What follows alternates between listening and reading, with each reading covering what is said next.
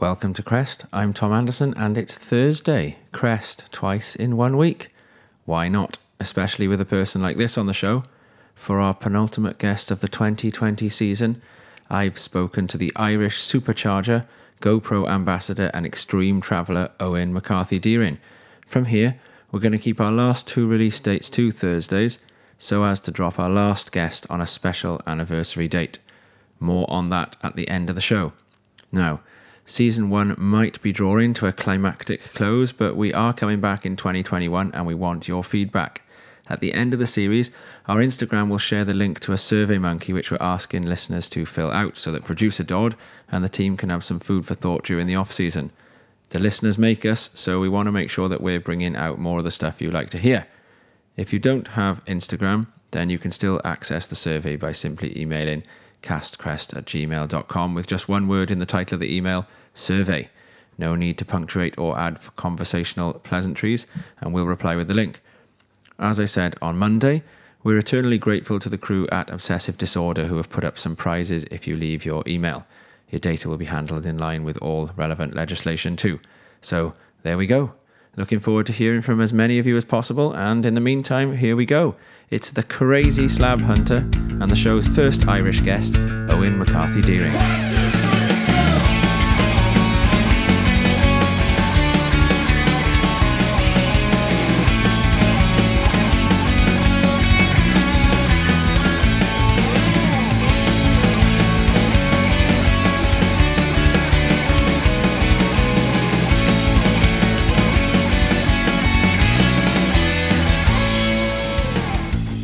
There's surf travel and then there's surf travel. Owen McCarthy Deering's approach falls at perhaps the more extreme end of the scale. If it's slabby and hard to get to, then all the better. This is a guy who has consistently sought out some of the most challenging surf trips on offer.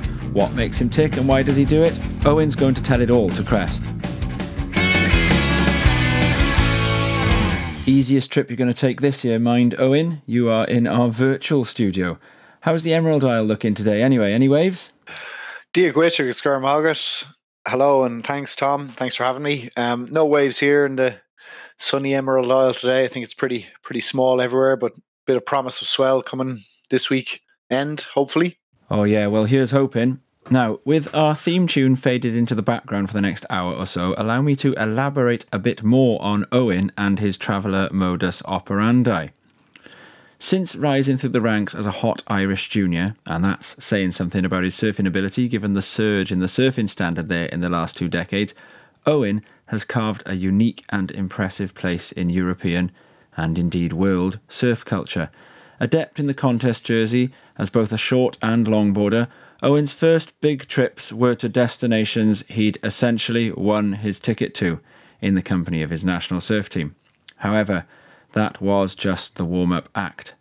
Zambia, Iceland, arriving at undisclosed Atlantic islands by boat, Owen isn't put off by much in his pursuit of uncrowded perfection. A partnership with GoPro has meant that many of these trips are duly accompanied by breathtaking footage too. Half a million views of one of his edits on Surfline suggests a pretty proficient aptitude for filmmaking. And, of course, finding these crazy waves is all well and good if you can't go over the ledge on them not an issue for Eoin. Will go on anything, say the guys who've been slab hunting with him on his beloved west coast of Ireland. Barrels aside, Owen, like many with that wanderlust gene, is also quite happy to take on other hare-brained ideas in the name of getting off the beaten path. Sailing has been a great way for him to get an even deeper understanding of the ocean and its rhythms, but landlocked travel is also something he's got quite a track record for. Excuse the pun. He even hiked the legendary Camino de Santiago across northern Spain for something different to do. Finding your own path is a hallmark of how you roll as a traveller, isn't it, Owen? But in your case, there's a surfing tradition which goes way back in your life. Was it five years old when you first headed out to Rossnowlagh? That's it indeed, yeah. Family holiday. Um, mom, dad down the beach camping away for a month or two on end and got to take my first um, riding a surfboard there in the gentle rolling waves of Rossnowlagh, which I think you've um, passed through that town. once upon a time? Yes, I have. Yeah, beautiful place. You can drive a car on the beach there, can't you? Exactly. That's it. Well remembered. Yeah. So um, yeah. Oh, that was that was really cool. And then from then, just um, I suppose thanks to my thanks to my family, my um, parents who were keen surfers, um, would have had coast to coast trips from the east coast in Ireland all the way to the west coast regularly on weekends. Even started surfing the east coast very consistently with um, a few of the more hardcore locals there, as the waves are so fickle as as you have over there on your side across the Irish Sea in Wales. Yeah, of course.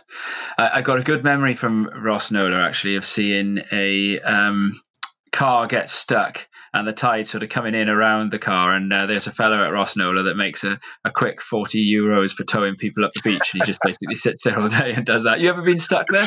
No, I've never been stuck, but definitely, definitely see that, seen that unfold a good few times in Rossnowlagh. yeah. So uh, yeah, it's definitely uh, claimed, claimed a few cars or people's pride. Yeah. And, and, you're from Wicklow on the east coast originally, and uh, it's rare to find a good surfer from there. Um, is there much surf on that east coast? So no, it's it's it's super fickle to be honest. Um, way way more fickle than across the water in Wales. So it's it's really it started with the with a few with a few folk giving it a dig. But interesting enough, the first surf club in Ireland was based um, out of Wicklow in Bray, and right. uh, one of the main um, godfathers of Irish surfing, um, Kevin Cavey, is from right. the East Coast, and uh, yeah, is still is still surfing surfing that side that side of the country as well. And um, it's it right. a few hardcore locals, and Dad got involved, and I was going down to the beach, and um, I suppose then that's where the the hunt for waves and different corners uh, took place, and probably spawned spawned the traveling dream because you're already right. always traveling west to to get a to get a proper swell or or a proper reliable wave.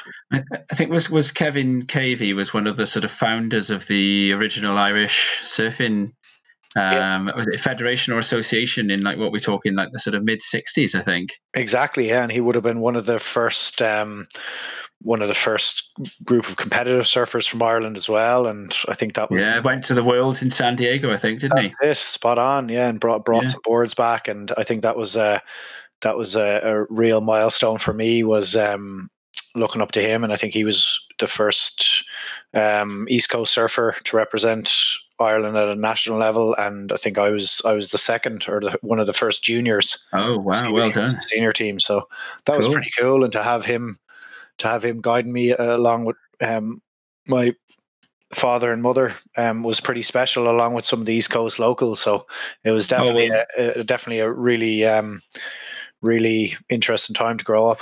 Well, do give him uh, Crest's regards next time you uh, you run into him. I will indeed. Um, in, terms of a contest background, then um, you you then were in the Irish national team, and uh, you you picked up a couple of results. The 2004 Junior Europeans. So that's the, that's the one that was in France. Am I right? That's it, indeed. Yeah, I was actually, and that's that's when I was having um having some success in the in the longboarding as well as the shortboarding. Longboarding, yeah. So that was that was cool because I think that that was between Dad and Kevin Cavey who actually got me that longboard. It was a Gordon Smith longboard out of uh, America that I was uh, surfing at the time. I think, I, and I still still surf to this day. So that's a pretty cool. Um, that's a pretty cool memory. Crest's own uh, Rob Blythe was actually at that Europeans, and then you were at the Europeans one year later at uh, Costa da Caparica in Portugal. That's it, indeed. Yeah, and, uh, and, and, and, I was at that one, although I don't remember you at that one. yeah, I think that was that was a that was a good good times. I remember the punchy beach breaks there. Um, yeah, and there was a, some very good surf in the second or third round or something, didn't they? Yeah, exactly. And I remember, yeah, I remember that being a, a real fun. That was, I think, uh, my transition from the junior to the senior ranks um, right. for a senior team trip. So that was a that was a bit of crack, all right. And you were shortboarding at that one, were you? That was shortboarding, yes. Yeah, indeed, yeah. Being able to, to surf a short and a long board then, right? I've heard it sort of said in in the sort of mainland uh, of the British Isles, um, you know, England, Wales, Scotland, people tend to say that the surf it's difficult to be kind of uh, a really committed multidiscipline surfer. I've also heard other people say, no, that's rubbish. You know, you, we have lots of really small, fickle waves that suit themselves to longboarding really nicely. Not that longboarding isn't something you can go slab hunting on, but how did you kind of get that balance in those early days? And when would you choose to longboard? When would you choose to shortboard? Yeah, good question. I think it was mostly during the summer ones, as as as we're speaking now. You know, the the waves have been pretty small um, on the west coast. Obviously, the the longboarding was um, a bit easier on the east coast because the waves are so fickle and they can be pretty um, mushy and, and flat at times. And then definitely it was more, yeah, you'd you'd longboard for the majority of the summer, um, when the waves right. were small and cruisy, and then you'd you'd get on the shortboard um, for the for the winter months and um, right, you know, get some proper waves. Still, we're talking family trips at this stage. Uh, that's where you kind of got your your first bits of travel experience. Yeah, exactly. Family trips then spawned in the in the teenage years to getting on the bus and throwing all the gear, maybe a, a camping, or if you didn't have your tent, there's I remember there being a few. Uh, few um there was like rundown amb- ambulances on the east key coast right. camp out yeah. in or big uh, those huge concrete um sewerage pipes that you could you could uh, camp in at night time um right. so that, that always proved interesting and then yeah, I suppose that transition to to college and trips with college crew and um, yeah, it was definitely it was definitely always to try and uh, I suppose get out there, get out in the wild, get out, see see what what's the next around the next corner, next adventure. And uh, one of the first trips that you remember wider than that then was to uh, California, but you're not talking California in terms of uh, you know, pleasant, warm beaches, you know, those iconic lifeguard towers or anything. You're talking about scary, cold Cali, uh, Ocean Beach, and uh, and even Ano Nuevo. Is this is this correct? That's true. Yeah, and that was all uh, spawned uh, spawned by dad. Thanks thanks to mom. Um, right. We, we, had relatives over there, and and then dad uh, pushing the boundaries about going down, yeah, Highway One and, and tracking down a few more secluded spots, and I think even having a look at it, look at Mavs back in the day in the in the oh, early wow. days when when Mavs got released, and there's a little there's a cool little um, harbor wave actually inside where Mavericks is, um, and, yeah. and away. There's, there's a little left hand point around the back as well. Yeah, of, exactly. Uh, Mavericks if you climb over the over the verge. Yeah, yeah. We can, can be surfed quite small, like three feet or something. Exactly. Yeah, and there was a there was a good crew on that actually. More more more than um, was there people we saw out at Mavericks, but I think it was a bit cross shore and windy. Uh, right. Uh, when we were there, but yeah, no, it was it was um, some boves, and then up in up in Sausalito, up at the Marin Headlands, going north of yeah. San Francisco as well yeah, so so much potential and uh, surprisingly uncrowded once you got out of the the city limits. Yeah. Which which again is the is the joy of going that extra it mile. Is. Yeah, I mean, my, my dad used to live there for a couple of years. This was going quite a way back now, like maybe 20 years or something. And I remember going to a few spots with him, and there used to be hardly anyone in the water. And then when I grew a bit older and uglier, and I went back there again, um, and I got to know a few of the Santa Cruz surfers actually, um, and, and and I was told that basically the, the couple of spots that my dad used to take me to, Ano Nuevo and uh, and Waddell Creek. I don't know if you anyone know Waddell Creek. Yeah, they're basically a, they're a breeding triangle. Um, they're, they're, actually the, the sharkiest West Coast spots on uh, in in all of the North America. Exactly. Yeah, I remember Ano Nuevo and seeing the seal colony first. Seals everywhere, yeah. Thousands of seals, and then there was only, I think there was only one or two guys out that day, and uh, we yeah. thought we'd hit the jackpot, but probably. I suppose you definitely don't think about sharks when you're from Ireland or Wales. So no, it was, it was they're well fed anyway, aren't they? yeah, exactly. You'd hope so. All those seals. American sharks, you know. yeah, that's it.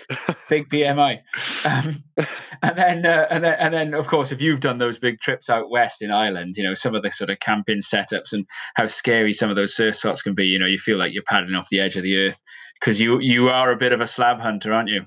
Yeah, so that's that's actually something that you definitely have to rain check yourself on times uh, when you do the especially the solo missions you know, being conscious that you're out on the end of a peninsula or something like that, and yeah, not, not many people know where you are. So it's it's good to check in, give a buddy a call, let them know that you know if you don't get back in touch in in an hour in two hours maybe maybe, maybe there be to be reason for a bit of concern. So it's it's and you pulled into one close out too many. Yeah exactly. Yeah. So um yeah no but it's also it's also just the, the exact same as as you said about Ano Nuevo, just going that extra distance, going that extra mile, probably finding a wave that's maybe not as perfect, a little bit less sketchy, and right. um, yeah, seeing seeing how you can challenge yourself on it is is is probably the the main thrill. Yeah, ah. and uh, you've had that appetite since being a teenager, though.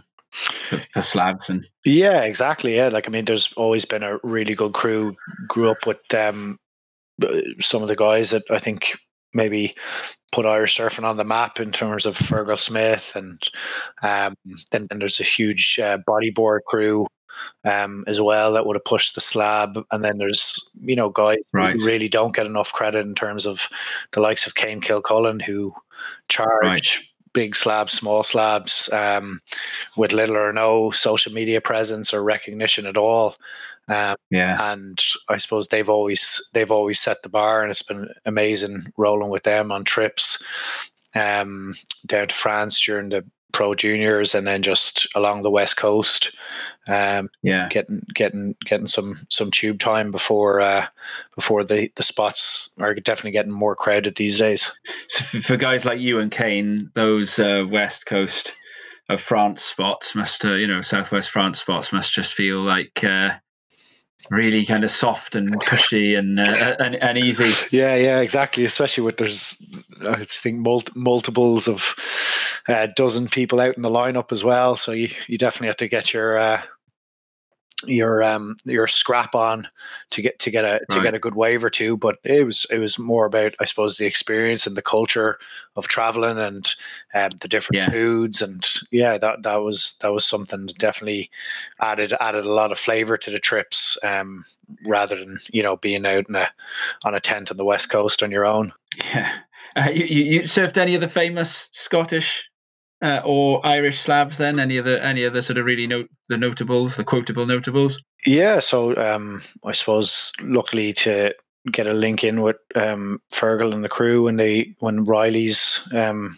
was in the early days on the map. Yeah, um, and then the likes of then the the Cliffs of Moher. Um, but not nothing to such a significant size as the toe size, just smaller paddle days. Um, oh, just paddling. Yeah, just just just, just, just, some sketchy paddling. Um, yeah, typical and, Irishman. There. Yeah, and then and then the likes of Scotland. You mentioned Scotland, I suppose. Yeah, you're talking about Thurso East and and the, the yeah. tight knit crew up there. Um, that are you know that are you know Chris Noble and and the guys that, yeah. that hold down the fort um, up there, which is it's a pretty pretty similar to Ireland. Definitely, the wind chill factor might even be a bit colder, and um, some some really nice waves as well, which is which is a which was a treat. And lucky to go up there on a, a van trip um, with a buddy and and get lucky on a swell or two. So it's it's um, it's definitely comparable and equally as uh, sketchy slabs in, in some regions when you move out from Thurso East. Chris has really got those spots wired, doesn't he? Exactly. Yeah, yeah, yeah. They're uh, they're you, you can definitely tell that the local guys have put in put in a lot of time up there, mm. and they've got the tide style and, and the winds. Um, but it's it's um it's really nice having, I suppose, you know, someone you can bounce off and someone you can um, I suppose try and try and get a few barrels with, show you the ropes. I think one of the things I find interesting about your way of doing things, Owen, is the way that you you know you're you're out there on the west coast in a tent on your own, uh, but then at the same time through through those late teenage years and you know your early twenties, you really did take contests and shredding seriously as well. You know, we, we mentioned already Kane Kilcullen you mentioned Fergal Smith. You know, these were contemporaries of yours and guys that you travelled and did pro junior contests with. Uh, and you also got a berth at the the High Performance Centre in Australia, didn't you, as an 18 year old? Yeah, exactly. And that was with um, Fergal Smith and Hugh Galloway. So we went over, and that was that was an amazing experience.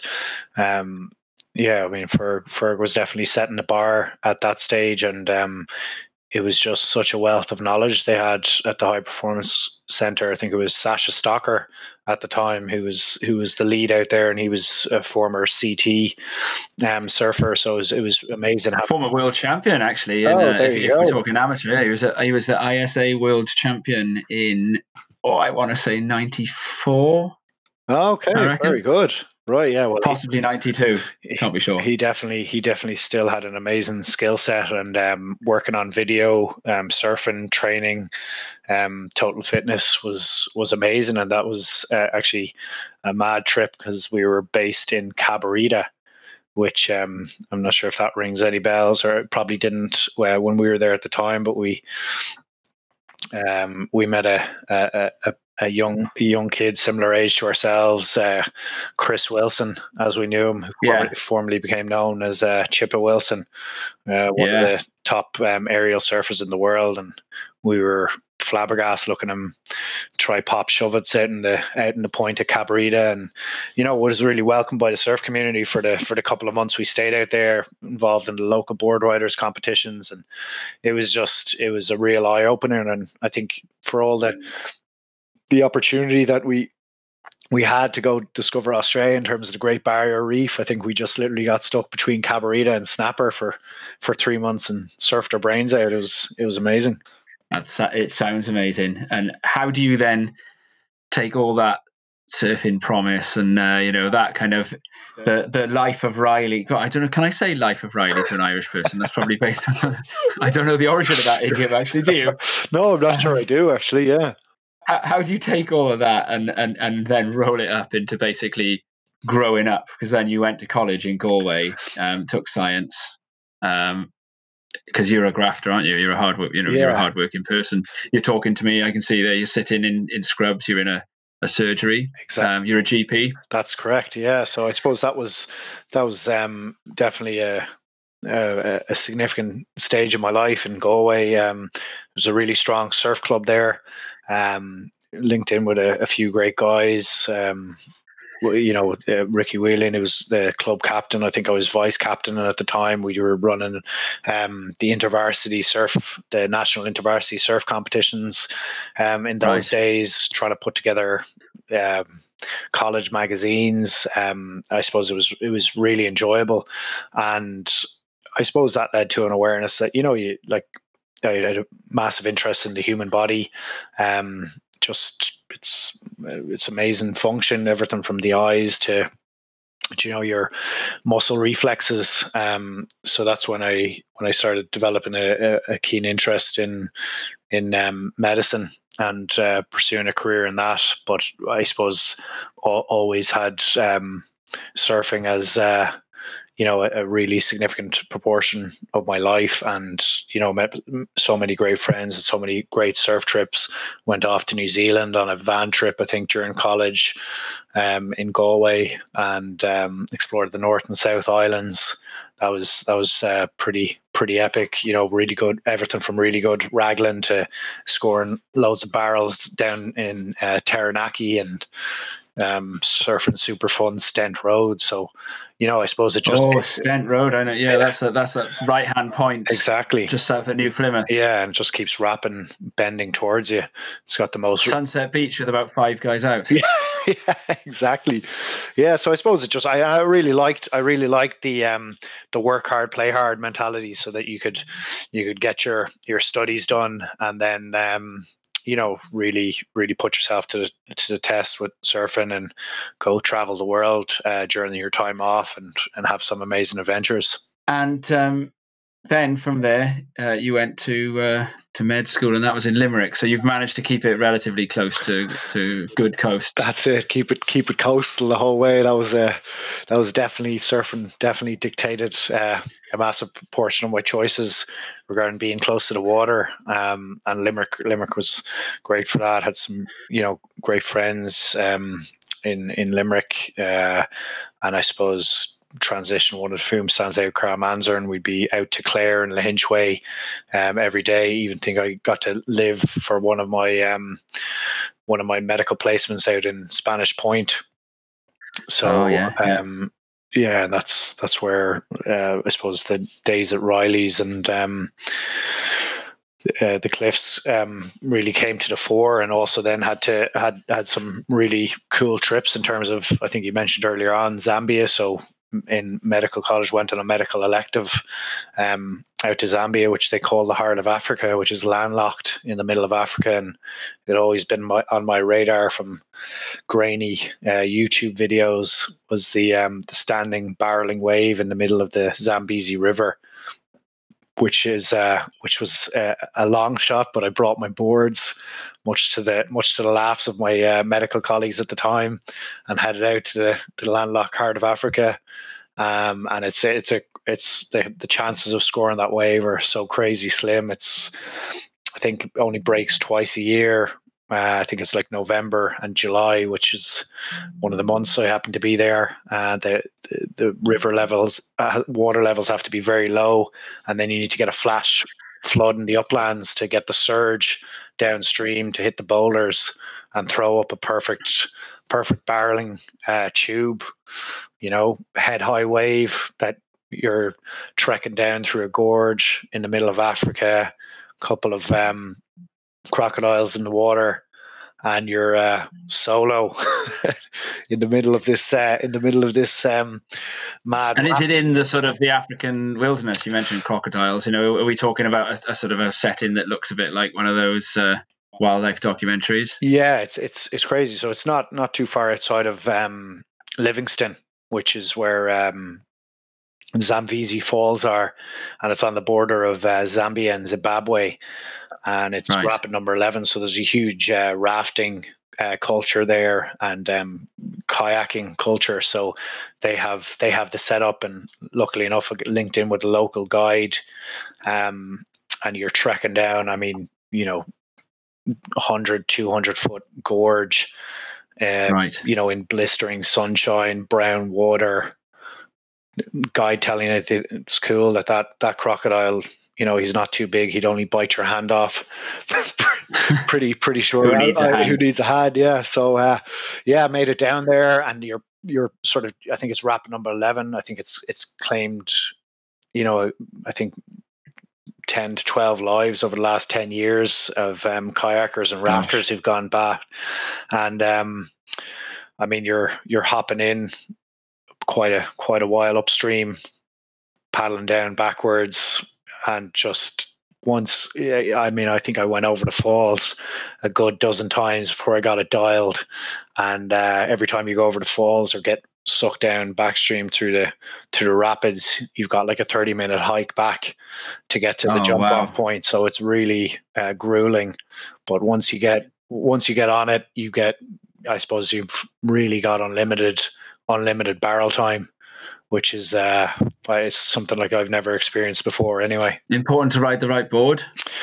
Yeah, I think the the biggest thing they were, I, I suppose, from the kayaker perspective, was uh, make sure you have some type of flotation. Um, at the time, right. I remember trying to find a um, impact vest or get a wakeboard one. They weren't really common in surfing back then, so I had to wear a bulky enough um, life jacket. But uh, I suppose the rapid uh, the, the rapid or the narrowing in the rapids behind the wave is so significant it can it can drag you down and pummel you and not let you up for a considerable amount of time. So I suppose the, the main thing is is the the flotation. But I, I was just ri- riding a standard um, standard enough shortboard at the time. Wow! And this is during your training? Yeah, this is during a medical elective. So we went over to um, to Lusaka, which is the capital of Zambia, and outside Lusaka, it's uh, there's a significant um, patient population with HIV and and lots of lots of um, lots of ailments from that and conditions and medical issues. So we were in a right. in a rural clinic. Um, I suppose as as as uh, doctors trying to trying to help out um, the locals in in whichever way we could, um, and we would have been there for uh, a month or two, and yeah, had a, had a, had an amazing crew. Um, luckily, uh, in terms of my medical colleagues who understood the surfing passion, and um, yeah, Martin, Brian, and uh, Emer who who who accompanied me on the on the trip um, down to Livingstone to to score to score some waves. Is it quite rewarding work? You know, it's a it's amazing. Uh, it's amazing. It's amazing work, um, especially I suppose in, in a part of the world where, you know, compared to our Western world here, they have so little. Yet, um, Yeah. they they can be happy um, with such uh, simplicity and just a few simple treatments um, can Right. make can make the world of a difference. You know, to uh, to to anywhere down there where where they have limited limited resources. Um, and you know you, you can really see how just something as simple as good antibiotics can can make a world of difference for for someone in a, in a bad situation. Because survival now with you know or, or life expectancy with hiv is now here in the western world at least equal isn't it? Yeah there's not there's not that much difference in in terms of um, hiv sur- survival um, when you're on the the correct uh, drugs. Um, but Yeah. i suppose in africa it's you know it's a huge thing it's still education. I, at least when i was there which is um you know nearly 10 years ago now or more than 10 years ago. But i mean education and the fact that you know a lot of people would have gone to to witch, doc- witch doctors. There was a lot of right. thought that you know HIV was a you know it wasn't it wasn't a as far as I suppose a an illness so such as more as a as a um you know a force of God or a force of nature or something like that Right. to try and to try and change the education um yeah and that around it was was was something that the uh, you know the healthcare in Zambia was working greatly on, and a massive uh, portion of the the Zambian healthcare, which is why we ended up there, is um, Irish Irish funded. Uh, thanks right thanks to the generosity of the Irish people. wonderful is, is, is there a, a, historical connection between Ireland or, and Zambia, or is it just uh, I think I think just an altruism thing from no, I, Ireland's I- part? I think there's um, a lot of uh, a uh, a lot of the um, the the Catholic Church um, right. uh, okay, I see that from connection. Yeah. Irish uh, would have would have headed over there, and then I think there was also some link we we ended up learning about at the time that there was a, a beef or a or a trade um, trade link as well in terms of uh, Right. beef as well. And was your trip to Iceland because you went to Iceland before Iceland was that much of a thing in surfing, really, didn't you? Was that while training as well, or was that just after? Yeah, no, that was that was while training. Um, so yeah, that that was uh, again. I think that's when I was living out in out in Clare, um, and that was a, a pretty uh, lucky connection um, through Fergal Smith and and Mickey Smith, who who would have been around in Ireland at the time, um, and the, the fact that it was you know I suppose very uncharted territory, and an ex girlfriend who was who was keen to go explore Iceland in in November. So that was uh, that was a that was an amazing trip. I mean, camping camping up in um, in Iceland in November in minus twenty degrees, blizzards, surfing in blizzards, and uh, yeah, I suppose just exploring the the southern coast there um, and the and the amount of potential. I mean, I think they had there was a very small storm rider guide section on it um, at the time with a few spots, and then and then you know going further afield and exploring the south coast to to find just I suppose mostly stunning scenery, but also just I mean fantastic, fantastic waves with no one around. As long as you're able to keep warm enough to surf them, uh, with with some icebergs floating past. Um, and Wow. th- there within lies one of the stories that you were mentioning about getting stuck in the sand. I mean, I remember parking on the black sand beach just um, just outside Yux, the Jökulsárlón uh, lagoon, which is the ice lagoon with the glacier melting and flowing out into the sea. I'm not sure if the pronunciation is correct there, but essentially parking on the ice with the with the tight um, the tight sun uh, daylight window. You know, I think it was like five to six hours in November, and uh, getting out for a surf to to find the car had been uh, parked on frozen sand, and the uh, the sun had unfortunately melted the sand or melted the ice in the sand, and uh, the car was Oh no! stuck. So thanks to some kind Icelandic people with a with a souped up four x four came came to our rescue after uh, after an hour. It's your two. bit of Rossnowlagh karma. That's it. That's it. Yeah, indeed. And it's it's around about this stage then in your uh, well career. We've got the surfing career and the medical career running alongside each other. That you begin your partnership with GoPro then? Yeah, no. So that actually that that that it, yep that that had been ongoing um for for some time. That I think that had been ongoing for three years at the time, but it was it was slow initially because back back when I um took uh, took on board the, the, the setup of GoPro in Ireland and, and its distribution. I mean, it really was a, you know, it was like a, a disposable airport camera in a in a uh, in a plastic housing, and then slowly progressed to a three megapixel pinhole camera. Um, so the so the uptake was tricky. It took definitely a good few years to get it off going. No nobody had heard of it before. Nobody had any customers coming in asking for it. So it was it was a slog. But I think it was around the time um, towards the end of of like you said that timeline in, in medicine in Limerick that uh, I suppose the global awareness of GoPro really kicked off and it became a market leader and that's when yeah, things just went from zero to 90 in terms of uh, sales, the interest from shops, um, the amount of uh, GoPros getting shipped and sold here was um, phenomenal. And that was something that I suppose I was nearly working two do- jobs at the time, um, studying full time in Limerick for medicine and also uh, distributing GoPros in Ireland. Um, and yeah, luckily enough, then at, the, at that was that was the the next trip was at the end of the medical career as a as a celebration of or the me- medical studies as a celebration of finishing Limerick. Went off on a um, on a really uh, really far fetched trip to Western Sumatra.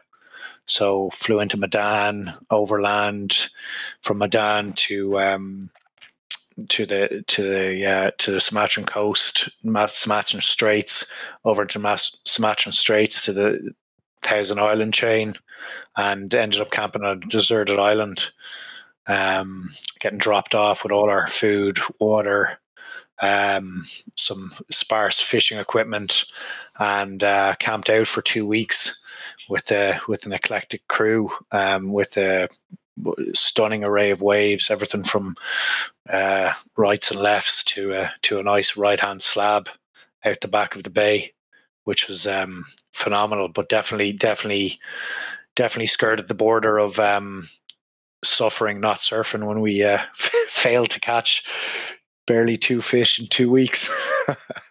so you're just talking about camping out in the tropics, and then you've also just talked about camping in the uh, frozen tundras. Is that the right word of, uh, yeah. of Iceland? Uh, which ones? Uh, oh, can I say which one's better? Which one's harder? Oh, um, definitely have to have to say I I'm uh, a fan of the the cold. I suppose growing up in Ireland, um, yeah, I'm built with my uh, red hair and freckled skin and blue eyes. I'm definitely built um, to withstand. So the tropics is harder. The tropics is so much harder with the yeah the sun cream, the non-stop heat, the the mosquitoes. Um, and yet you guys decided to try and do it with like catching your own fish and everything.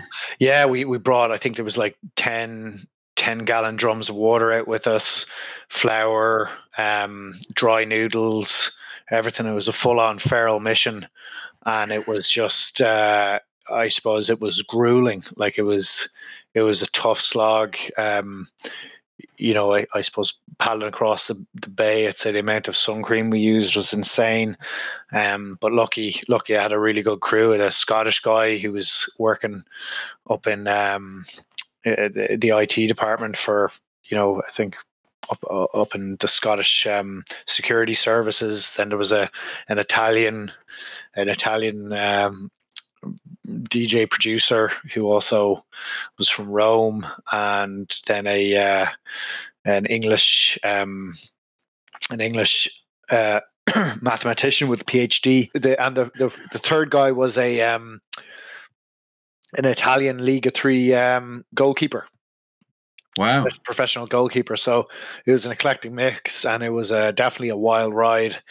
Um, but we survived and and at the at the very last point of the trip after um, the Scottish guy getting riddled with uh, mosquito bites. I mean, there must have been 30 to 40 bites on his back.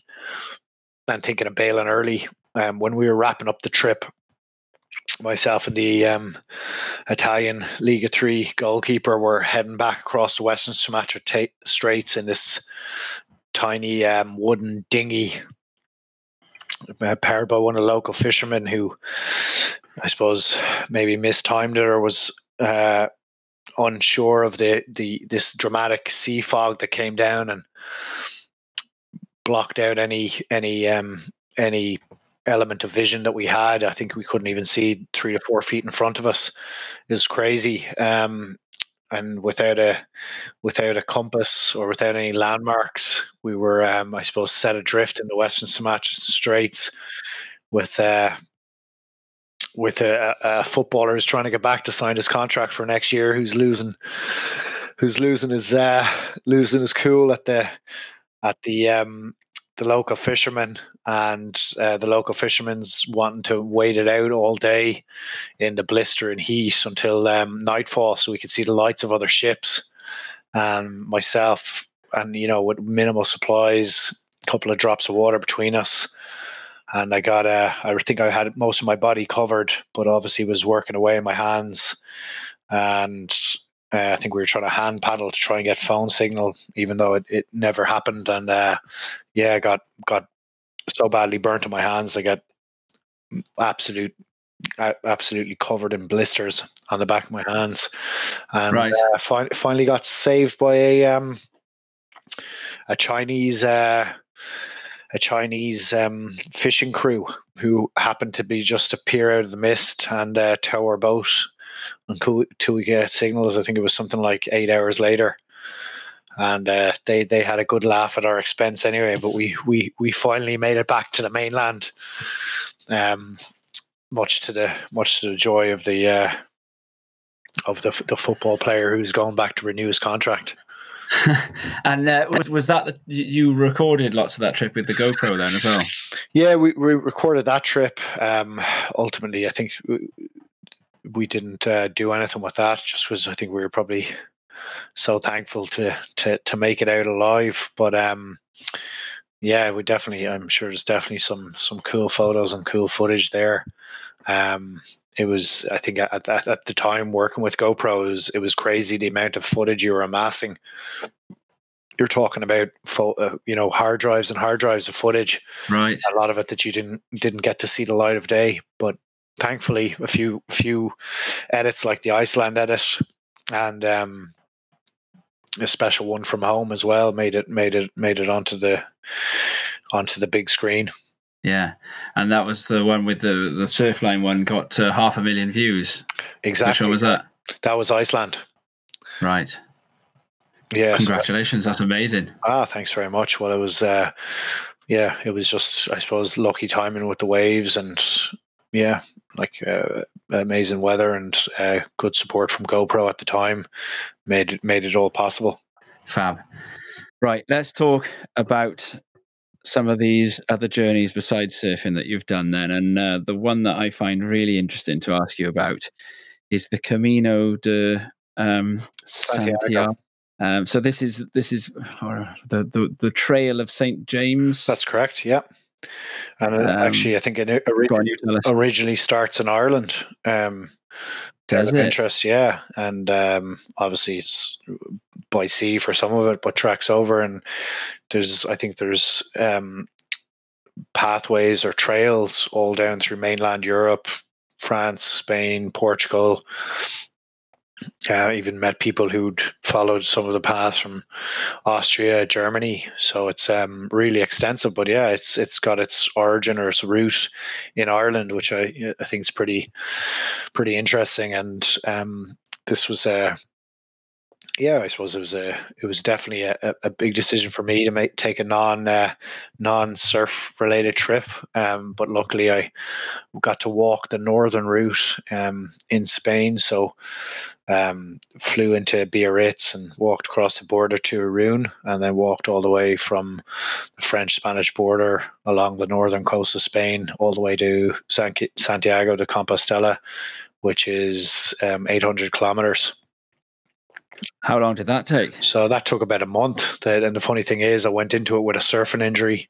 I'd torn two ligaments in my right ankle, and um, they, would uh, that that had happened only the week before I was due to leave, and swollen up my foot pretty pretty pretty big. So I decided to walk the first 200 kilometers barefoot, um, just to take the pressure off the the foot um, with the with the tightness of the shoe around it. So that was that was pretty interesting. Definitely made you conscious of every every step you took, and uh, focus focused on uh, the walking and and your footsteps rather than, I suppose, just being in in a daydream for most of it, which was an interesting experience. And um, did it off peak in uh, October, September, October time, which is harvest season.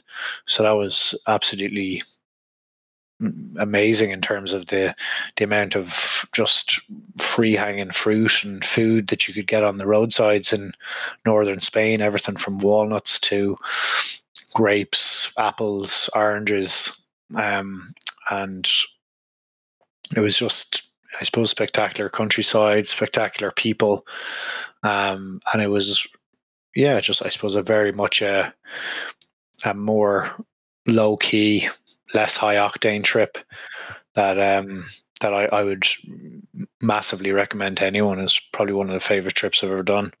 And you meet must have met some very interesting people because uh, you know everyone's a pilgrim. Yeah, exactly. And I think that was a really interesting thing was because it was off peak. There wasn't a a rush or a pressure to get to the to the refuges or the pilgrim hostels that are five euro a night. So it was uh, it was sort of a mix match crew of people who who who met along the way. Everyone from dock workers, retired dock workers from Belgium, from Austrian Austrian um, 20 year olds who'd walked from Austria to Italian cooks and, um, you know, uh, an older uh, Spanish lady or two um, who, who were trekking along. And, uh, mm. you know, everyone had their own story and everyone had their own, I suppose, view on life and w- where they were where their path was leading them and it was just inspiring and then you know to have that camaraderie have that engagement in the evening times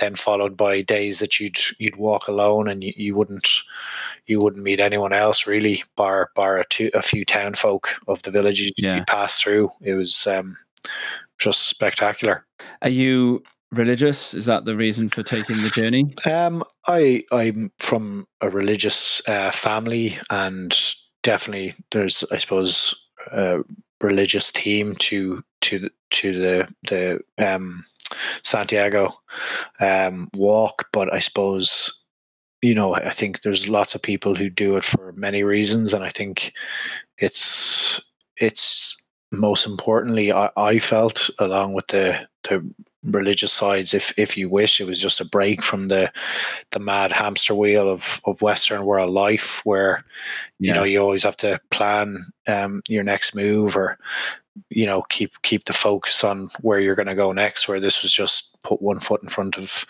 each other and um, see see what what town you want to you want to stay in that night see what you want to eat for grub see how you want how far you want to walk that day um, so it's very much a a, a simple, simple, simple life approach to um, to the to the whole walk, rather than you know, I, suppose a, a fervent religious um, journey. Right. Did you, you know, when you got there though, then you went into the cathedral, and would you have taken a Eucharist and and uh, sort of does is that what what completes the pilgrimage, or you know what's actually there at the, at the, end besides that cathedral? Oh, so you get you yeah. So the, for the pilgrimage, you you um you get a little pilgrim's um, passport essentially.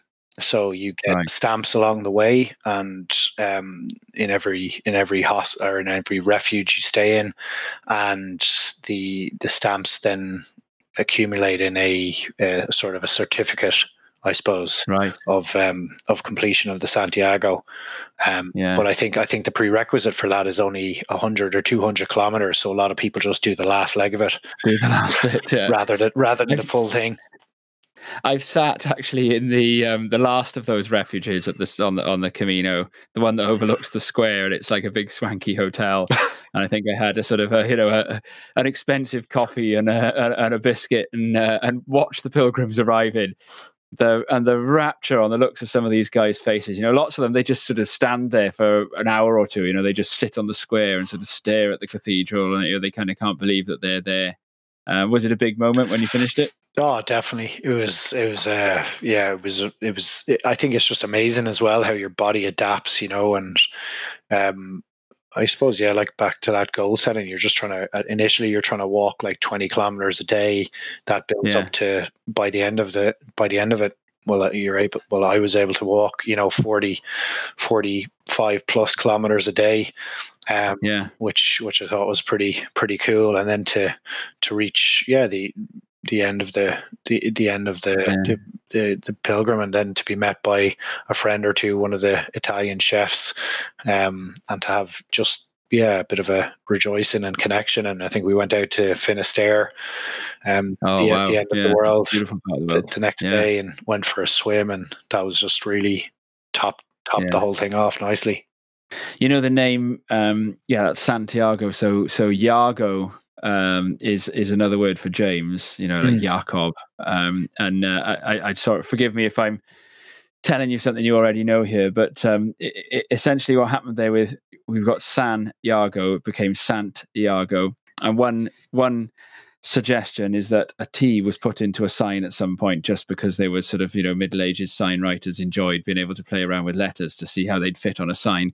And then somebody cut it in the wrong place again, and it became San Tiago, and then the name Tiago was born. So if you ever meet someone called Tiago or you have to surf against them, you should nudge them on the shoulder beforehand and say, Are you aware that your name is to James?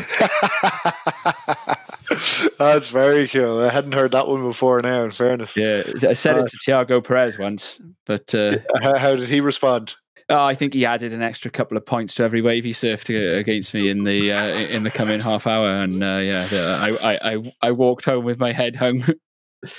yeah. So uh, and also cool. talking about the you know the the- the break from the hamster wheel, sailing. Um, you're you're into that too, and you you've Yeah, well, you sailed. Was the Caribbean your first big sailing trip? no. So I actually don't really have a background in, in sailing at all. But um, thanks to um, But, but why let that hold you back? exactly, yeah. So thanks to a, a good buddy of mine from actually uh, college in Galway, um, who interesting when you're when you're talking about uh, religious um, lifestyles, ended up becoming a, a Buddhist monk, um, and is Wow. a, is a Buddhist monk in in England um, to this day. But he his his his father actually, um, and it was always a plan to sail together as, as mates from from Galway. But his his father um, owned a owned a sailing boat, and luckily I got to link in with a with a crew of I think six or seven others.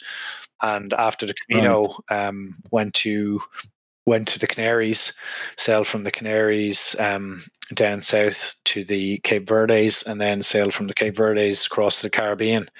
And luckily enough, was able to bring my surfboards along for the ride. So that was uh, pretty special because I was able to um, do some exploration on uh, both sides of the Atlantic, which was which was just amazing to have that access from uh, from a water side of Yeah. things rather than land, and you know found some incredible waves. Um, H- how quickly does the knowledge and skill arrive? Um, I suppose you're doing pretty basic tasks uh, um, at first on, on the on the sailboat, um, like a deckhand, making sure everything's clean and ship shape. But I suppose it, it, it does it does progress quite naturally from your knowledge from surfing, from tides, currents, um, the wind, um, and then you're able to, to to develop that into I suppose what what makes what what works, um, what makes the boat go, and uh, Yeah.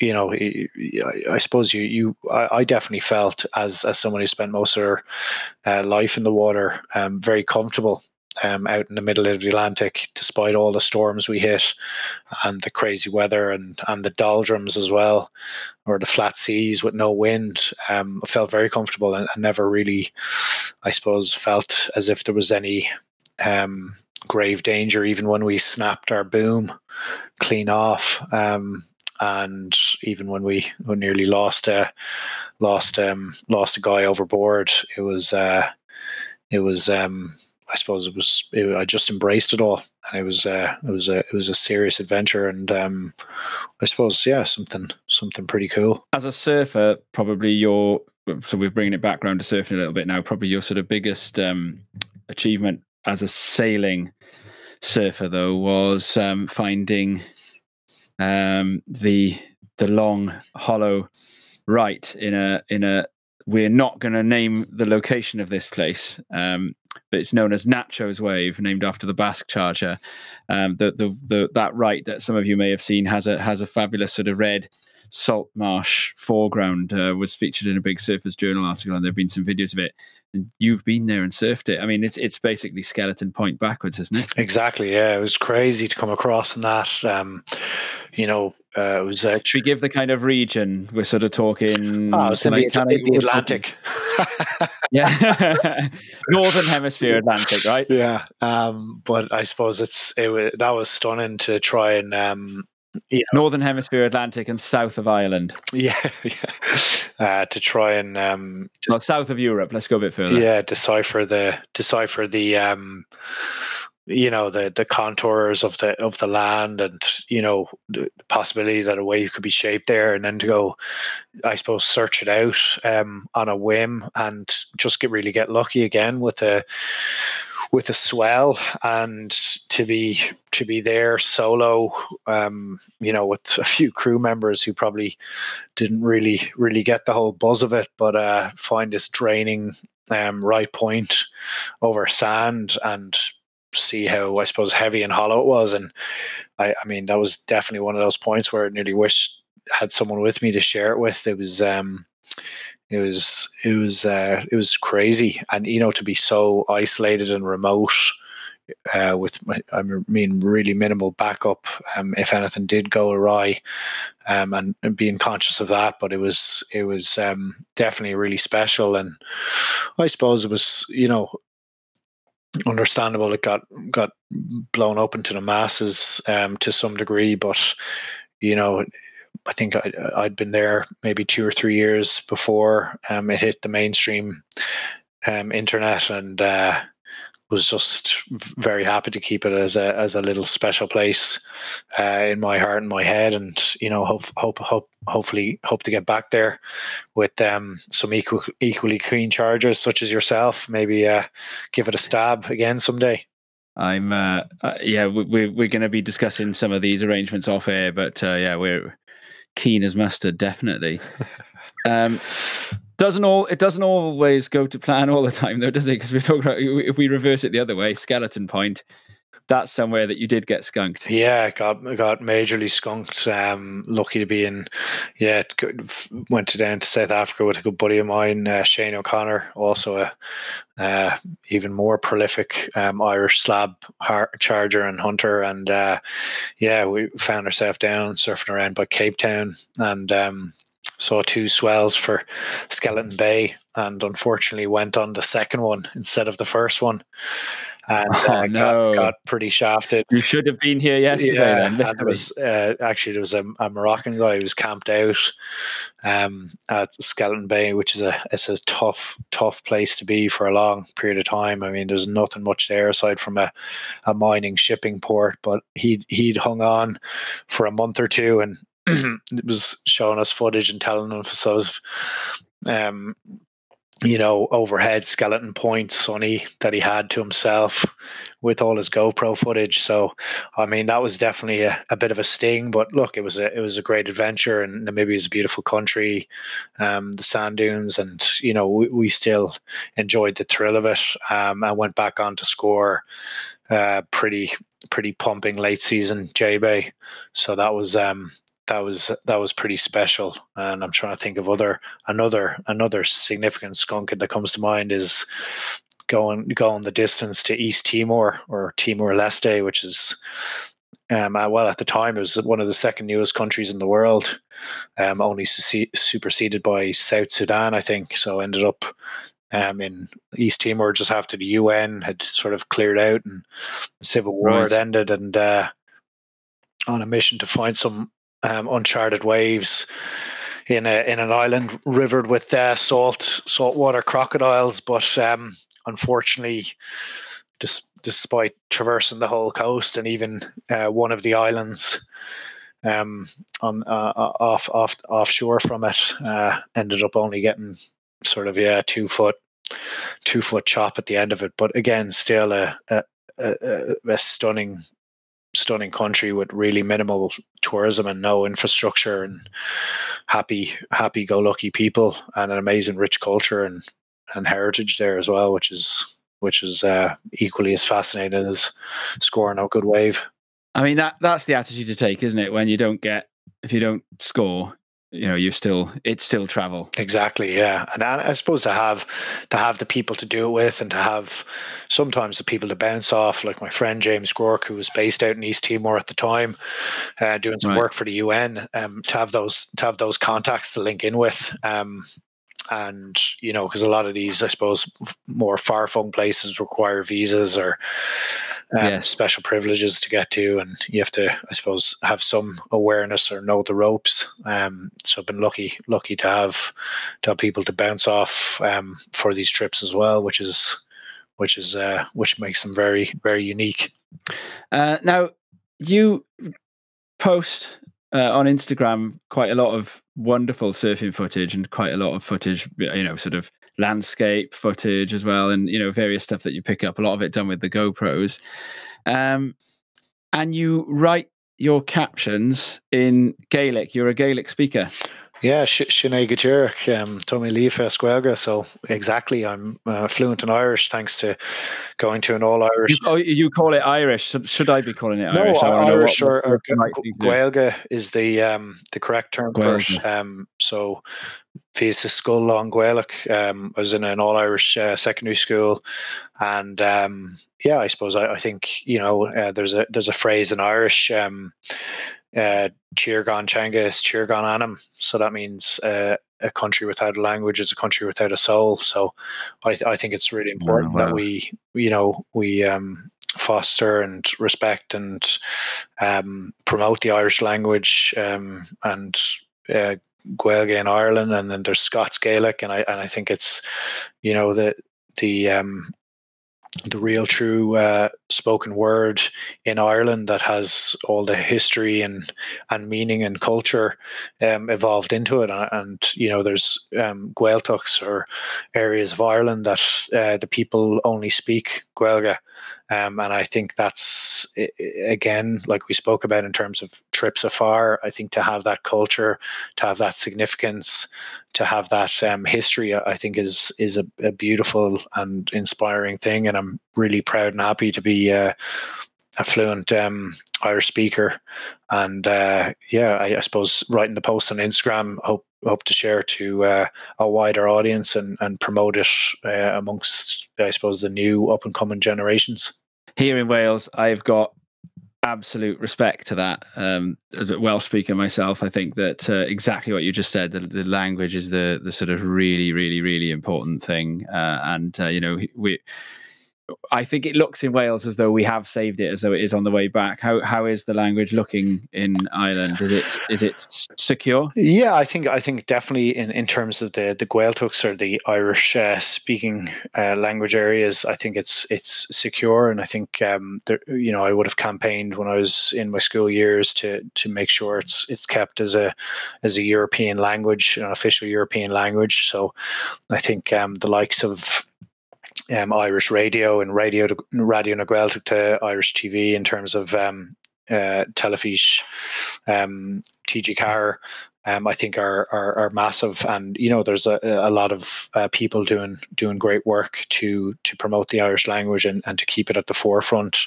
of um, I suppose the agenda in Ireland. And I think you know there there's there's been a revival uh, of of of sorts, and I, I think it's got um got the right trajectory, and it's it's got a good way to go, and hopefully it's onwards and upwards from here on out.